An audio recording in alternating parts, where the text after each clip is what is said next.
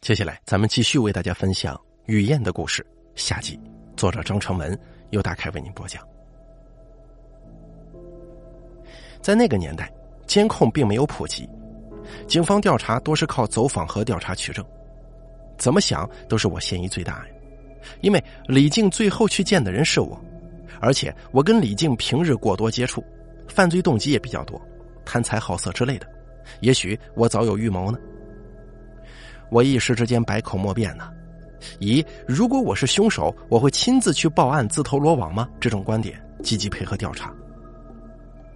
我不断的仔细回想那个雨夜，李静有什么反常之处？我想了许久，最后那些话有些反常，但反常之处并不是与案子有关的反常。总之，我确信他不会突然就消失，也是心存侥幸找到的，只不过是一些死肢而已。一九九九年是个特别的年份，济南泉城广场刚刚落成，其中刚退休不久、家在历城区的刘斌，就开始早早的过起了养老的生活。每天的主要活动就是钓鱼，拿着渔具和马扎，下午凉爽时分到家附近的小清河岸垂钓。刘斌不是一个爱凑热闹的人，垂钓更是需要心境，所以他总是远离岸边众多垂钓者。找一处僻静的地方下钩，把钩子甩入水中，然后拿出带来的书，坐在马扎上，带着老花镜就开始读。那天下午，刘斌如同往常一样找了一处僻岸垂钓，但是钩子刚下去不久，刘斌就见鱼线绷紧了，他以为是钓到大鱼了，可不论怎么用力收线，那钩子都死死的沉在下面。刘斌以为勾到石头了，有些麻烦，搞不好要割线，但是又不死心，就找了附近年轻力壮的小伙子帮忙，看看能不能硬抽出来。小伙子握紧鱼竿，先用巧劲试探，发现动了一点，然后逐渐加力，最后鱼钩嗖的一下子跃出水面了。两个人大喜呀，可是随后又迷惑了，因为鱼钩上还挂着东西。刘斌扒拉了几下，发现那是一块布，布下面还有一块肉。刘斌看了半晌，越看越眼熟，想起自己女儿的衣服好像也是这样的布料啊。警方最后从小清河东段的一处支流打捞起了一副躯体，也是由大号的黑色塑料袋包裹着，其中填满了碎石，应该是防止它浮起来。躯体无四肢，没有头。仅附着着一件衣服，经检验为女性。打捞现场我也去了，当看到躯体身上的衣服与锁骨上的那只燕子的时候，我心中某一处彻底崩塌了。那件衣服正是那天晚上李静穿的，一件红色的长裙。至此可以确定，被分尸的人就是李静。我一时之间无法面对这个结果。遭受打击太大，生了一场病，变得越来越颓废，纹身店也关门歇业。不久之后，警方找到我，他们要我想一想有没有什么落下的细节。于是我翻来覆去的想那天晚上的情景，最后我想到在 KTV 门前看到的那个我不想确认的身影，那是李静吗？走进车里的人是他吗？我反复的问自己。已经到了这个地步了，还要心存侥幸吗？那个在男人怀里大笑的人，那个侧脸不是李静还能是谁呀？哪怕看不见，只要他站在那儿，你就能感觉到。而现在，你还能感觉到他的存在吗？最后，我对警方说，那天晚上我还看到了一辆车和一个男人。那个男人是谁？在我的纹身工作室刚刚成立的时候，有一个叫陈云峰的人找过我，表示愿意出资与我合作。我看出来，他只是想利用我的名气来赚钱，因为我当年混社会积累了不少人脉，尤其是在陈云峰所处的餐饮业有些朋友。他的心思压根就不在纹身上，所以我果断拒绝了。我记得被拒绝的时候，陈云峰的脸色很难看。是那种想要发作又不敢的表情，所以我对他没什么好印象。后来事实证明，此人的确是个人渣。陈云峰出身贫寒，家在济南周边的一个小村子里。父亲嗜赌成性，母亲在他十五岁那年跳了河。跳河的时候，陈云峰在跟别人打架，因为玩的时候捡到五角钱，在跟其他孩子争夺。等陈云峰打倒了对手，抢过那五角钱的时候，村头有人跑过来喊他：“陈云峰，你妈跳河了！”陈云峰立刻赶到村头西大坝，看见母亲被人打捞上来，像是一条死鱼，翻着肚皮。其实陈云峰抢钱的时候，就看见母亲朝村头的大坝去了，母亲也看见了他，两个人短暂的对视一眼。陈云峰以为母亲是又要去隔壁村的姥姥家借米呢。后来母亲被埋在田地里，上面只覆盖了一个矮土堆。陈云峰抢来的那五角钱又被父亲抢了去，同时挨了一顿打，就像打母亲那样。母亲头七那天，陈云峰被醉酒的父亲赶出家门，并被要求去挣钱供其赌博。陈云峰离家之后，凭借自己的心狠手辣，逐渐在济南道上混出了一些名堂，算是一个混混的小头目吧。可他没有回过一次家，过年也没有。济南严打那会儿，陈云峰看清了形势，快速撇清一些关系，又利用自己的积累开始混迹餐饮业，俨然成了一个有模有样的商人。事实证明，陈云峰是明智的，并且相当有头脑。生意做得风生水起，但童年经历让陈云峰心中有一处阴霾，那就是家庭。家庭的不幸给他造成的创伤，使得他的心中有些扭曲。有传言说，被陈云峰找过的小姐都觉得此人很变态。这在妻子王秀芝身上得到证实了。王秀芝是济南昌平纺织厂的女工。遇见陈云峰那年才十九岁，彼时陈云峰已经小有所成，穿着得体，谈吐温柔，再加上他的模样非常俊朗且出手大方，很快就迷住了王秀芝。这乍听之下就像是一个灰姑娘遇到白马王子的故事。王秀芝就是带着这样的幻想，于二十岁生日当天，接受了大自己十岁的陈云峰手中的玫瑰花和钻戒。戴上钻戒的那一刻，王秀芝以为自己找到了正确的归宿。婚后初期，陈云峰并没有表现出异常，甚至可以说是模范丈夫，对王秀芝疼爱有加。不仅让她辞掉劳累的工作，还给她开了一家花店，这在当时可是十分时髦、十分浪漫的。王家对这个女婿也很满意，王秀芝父母的大部分花销都从陈云峰账上走。这也成为陈云峰日后在家里表现出暴力的一面的时候，王父王母想要保护女儿时的无力短板。习惯了锦衣玉食的人，再也受不了过去贫苦日子的落差呀。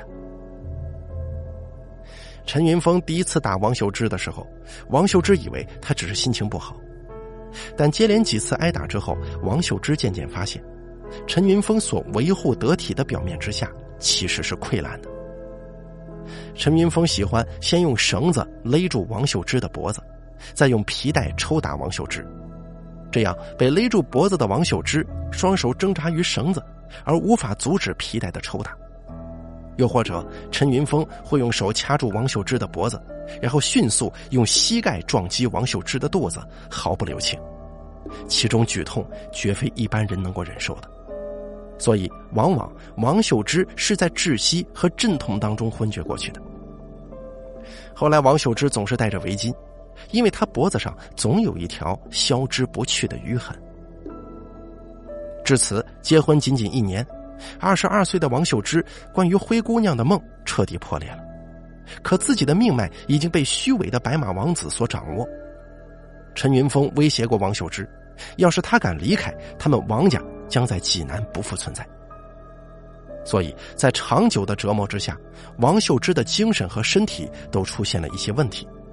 陈云峰也渐渐意识到，要是继续这样下去，王秀芝可能会死在自己手上。其实，对于王秀芝，陈云峰还是有感情的。他一度以为娶了王秀芝就可以弥补自己心中关于家庭的那块伤口。可是他低估了从这伤口所迸发的力量，他无法控制自己停止这种伤害，他甚至想过自杀，跟妻子王秀芝一起，像母亲当年那样投河自尽。但最后王秀芝把他劝了回来，因为王秀芝也不想死。就此，问题似乎陷入了僵局：怎样才能既可以发泄，又可以不伤害自己的妻子呢？陈云峰想了许久，直到一次去 KTV，看到了那些恨不得贴在客人身上的陪酒小姐，他想明白了。那个时候能开得起奔驰车的人，绝对是少数。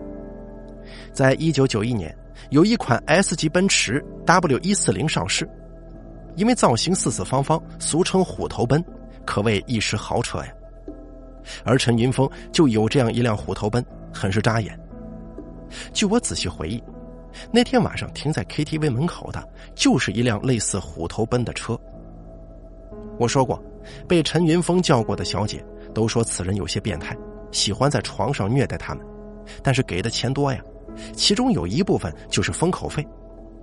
不过私下里，在那个圈子，陈云峰被叫做变态佬。得知虎头奔的消息之后，KTV 里一些跟李静亲近的姐妹纷纷匿名向警方反映此事。警方很快成立了秘密调查组，开始监视陈云峰。最终耗时两个月，警方终于发现了陈云峰的蛛丝马迹。不仅仅在陈云峰的虎头奔后车厢里发现了血迹，还在一次伪装的醉酒谈话当中，让陈云峰一不小心说漏了嘴。他说。我曾经玩死过一个婊子，婊子就是陈云峰给李静的称呼，在他眼中，KTV 的坐台小姐都是婊子。警方很快实施了抓捕，经过一周多的审讯，陈云峰最后认罪，承认杀害了李静。一九九九年八月的某一个夜晚，大雨倾盆，我正准备结束一天的工作。一个女人突然闯进了我的店里，女人被淋得湿透，头发跟衣服都在往下滴水，脚下形成了一个小小的水洼。我拿给她一条干毛巾，她接过之后一边擦头发一边骂了几句外面的暴雨。骂的什么我没听清，但她脸上是乐呵的，熟练的说：“玉哥，有烟吗？”我给了她烟，跟她一起抽了起来。这个跟我抽烟的女孩叫李静，在我店里附近的 KTV 工作。因为早年我混迹社会，在一次 KTV 喝酒的时候帮了这个女孩一把，一来二去我们就熟悉了。我认为这个女孩会在这种糜烂的生活里越陷越深，可她没有，她只想赚够钱回去家中添置房子，可以让弟弟在村子里出人头地。因为她喜欢燕子。喜欢燕子的自由，所以我给他纹了一只燕子，也希望他可以像飞燕一样自由，不用被这糟糕的社会所摆布。可他最后还是没有逃脱残酷的命运。我们吸完烟之后，他告诉我自己的目标就快达到了，年后就可以不用回来了，然后一头冲进暴雨当中，像宣泄一样，像挣脱一样。但他没有回去宿舍。因为他好像落了什么东西在 KTV，所以又在雨中折回了已经打烊的 KTV。取到东西之后，准备回宿舍洗个热水澡，换一身干净的衣服。可他不知道，在 KTV 外头，暴雨之中，夜醉晚归的陈云峰正好看见了这个年轻漂亮的女孩。最主要的，这个女孩是一个 KTV 小姐。KTV 小姐就是婊子，就是陈云峰的猎物。据陈云峰交代，那天晚上李静最初不同意跟他走，他开出高价，李静仍然不为所动。他从钱夹当中取出刚要回来的账，足有三四万，两叠扔给李静。他说：“李静看着钱，犹豫了一会儿，然后默然的点了点头，回 KTV 取东西去了，让他在外面等着。”他说：“他当时吃定了他，因为能看出来面前的这个女孩很需要钱，有钱就能使鬼推磨。随后回到家，他就实施了虐待。李静有过好几次反抗，但都被他跟王秀芝夫妻二人所制服了。王秀芝帮着丈夫把这个女孩控制，供陈云峰享乐和发泄，整整一周多的时间。王秀芝知道这是罪恶的，但他更畏惧那些落在自己身上的疼痛。最后，陈云峰说：“我用手掐他的脖子，看他窒息过去，翻着跟死鱼一样的肚皮和白眼，我兴奋到了极点。”李静死在了窒息之中，是被陈云峰活活勒死的。勒死李静之后，陈云峰冷静下来，恐慌也随之到来。最后，陈云峰跟王秀芝决定抛尸。按照陈云峰的逻辑，因为家离火车站很近，而那里的垃圾基本是最早被清理的，所以把李静的四肢剁成小块，装在垃圾袋里，扔在了火车站的垃圾箱内。又为了迷惑警方，把李静的躯干扔在了十几公里外、错综复杂的小清河流域一处隐蔽的支流当中，而李静的头则被扔进了荒山。最终，警方也没能找到。至此，一宗骇人听闻的变态凶杀案终于被破解了。主犯陈云峰被判处死刑，从犯王秀芝因为参与分尸和抛尸，情节严重，造成社会影响极为恶劣，被判刑十一年。判决出来之后，我把判决书烧给了李静，并去了李静家乡一趟，见到了他的母亲和弟弟。把李静存的钱交给他们，我把钱留在跟他们一样破败的家里，然后像个聋子一样走了出去。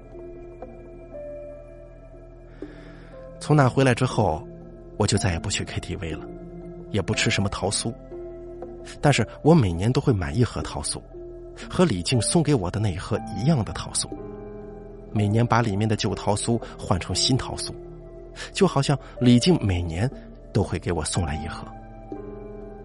桃酥盒上还被我嵌了一张照片，那是李静第一次放长假，每天跟我们混在一起。我们带她去千佛山，去看各大名泉，去百货大楼买漂亮衣服，去芙蓉街吃美食，最后在大明湖合了第一张，也是唯一的一张照。照片上的李静笑得很灿烂，脸上还稍显稚嫩，像个充满活力的小女孩，皮肤白皙，锁骨上有一只飞燕。我想象着这只燕子，在它最后的时刻被陈云峰的手压在下面，它要飞往的天空，所有的寄予和希望，都破灭了。大雨还在不停的下着，我被淋得湿透，徒弟们的车已经从视线里消失，我立在原地，恍惚之间又回到二十年前那个雨夜。我叹了口气，准备回店里。可转过身，我忽然有一种强烈的愿望：会不会就在下一秒，一个女孩就从背后朝我冲过来，抱怨这场雨，同时向我要烟？可是我等了四五秒钟，什么都没发生。我回过头去，身后除了街道，什么都没有。我望着当年李静经常来的方向，想要试图穿透雨帘，想再次看到点什么。我凝视着。慢慢的，我似乎看到了一只燕子站在高处，在暴雨之中，雨帘的后面，也看向了我。那双眼睛里面突然流露出了一些我当年读不懂的东西。我蹲在地上，记忆中的一部分突然变得混乱起来。不知道过了多久，燕子消失了，暴雨也停止了。我重新站起来，混乱的记忆也不见了。我看了看空无一人的大街，夜已经很深了。我回到店里去擦干头发，不然明天会感冒的。拉开门的那一刻，似乎按下一个清理开关，我感到轻松许多。我没有这段记忆，我告诉自己，暴雨夜 KTV 门口的车和李静是另一个人提供的信息，是另一个人冲进了暴雨之中，追着女孩的身影，想要对她说。我可以借给你钱，可以跟你一块回家给你弟弟盖房子。你留下来吧，我不嫌弃你，我喜欢你。是另一个人，而非是我。